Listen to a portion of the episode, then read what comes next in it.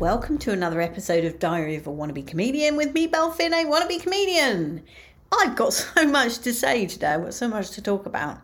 But I'm going to start with a big shout out to the Chelsea and Westminster physio team. I had my last physio session today and they're just awesome. They are so awesome. I don't know whether they'll be listening. Obviously, I try and plug my podcast wherever I go.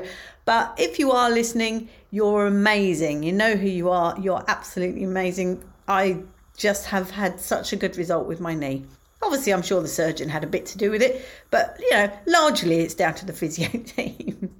On the way home was interesting actually because I caught the bus home and I was talking to this lady at the bus stop and she had this little dog, little white dog. He was a bit like a Westie, but he wasn't a Westie, I don't think. Anyway, you get the gist of what he was like.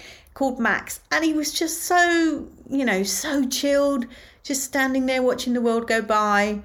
And then a guy came along and got on the bus and sort of pushed in front of this lady and then started having a go at her, saying that her dog was bumping into the back of him, and he wasn't. He really wasn't. And this little dog was just so unbelievably chilled. She sat down, and this man is just yelling, going, Control your dog.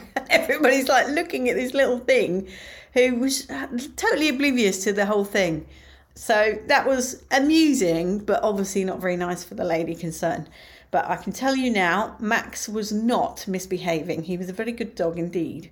On Monday, I did my comedy course with Jamie Jackson, and we had a good old chat afterwards. Actually, he mentioned it too on his podcast, The Evening Almanac.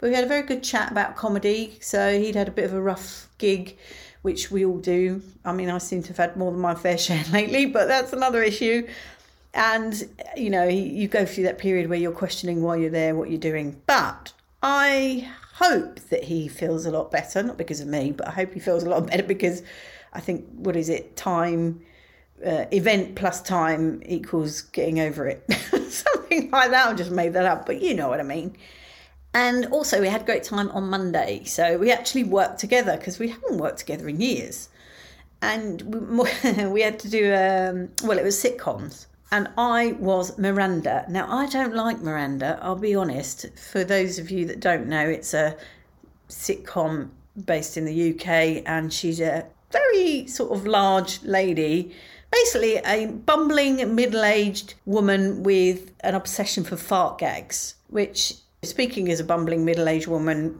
with wind issues, I find it quite offensive, find it quite triggering. Triggering, that's it anyway, I did the best I could, but the script, I was just really going for it, feeling I am totally overacting. And I've never really watched Miranda. I mean, I know who she is, but people assured me that is what she does.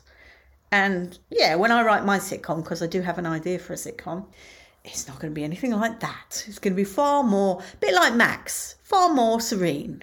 So that's Monday. Tuesday, I had my animation course, but I'm not going to say too much about that because I am going to try and vlog the entire course. I'm obviously a little bit behind because this was week two, but I'm going to try and get something out over the weekend, certainly by Monday. And my little animation that I did in the classroom, you can get to see that because I took it home. Completely overexposed, but hey, I'll talk about that in the vlog. Last night I went to Drury Lane to see Frozen with my mum and her friends. So she booked the tickets and it was really, really good. Thoroughly enjoyed it. Surrounded by little girls of about, what, eight years old who were singing away and just having a great old time. And it was just lovely. It really was. it also made me laugh. There were two digs at Harry in it. There was one guy who, I can't remember the scene, but they said to him, something about you know blah blah blah man he said i am not a man i am a duke and i thought well that's that's a bit of a dig at harry. And then later on or earlier on actually i think that was after earlier on the sister i'm not completely up on the story i'll be honest but the sister turned around and said yes i'm the spare. And then said something like but i'm not complaining. Which of course all the adults in the theatre just fell about laughing. But if you're in London, I highly recommend you go and see it. Although, and this is a little bit of a spoiler, don't sit too near the front because you get utterly covered in confetti at the end. I've got, I actually can see it on the carpet now. It's everywhere. I keep picking this stuff up. just because it was snow, basically white confetti. And also, when I got home, I hadn't realised that the hood of my hoodie had completely filled up. So it was just everywhere. But good fun nevertheless. And the only other bit, well, comedy news, got to move on to some comedy news. I've signed up for a Logan Murray course. This is to improve your performance, and that starts in November. And then I'm off out soon to Hitchin. A comedy friend, so I don't know him hugely well, but I know him on the circuit, asked me if I would do, I think he wants me to do 10 minutes. So I'll give it a go. But that's in Hitchin. Much love and gratitude.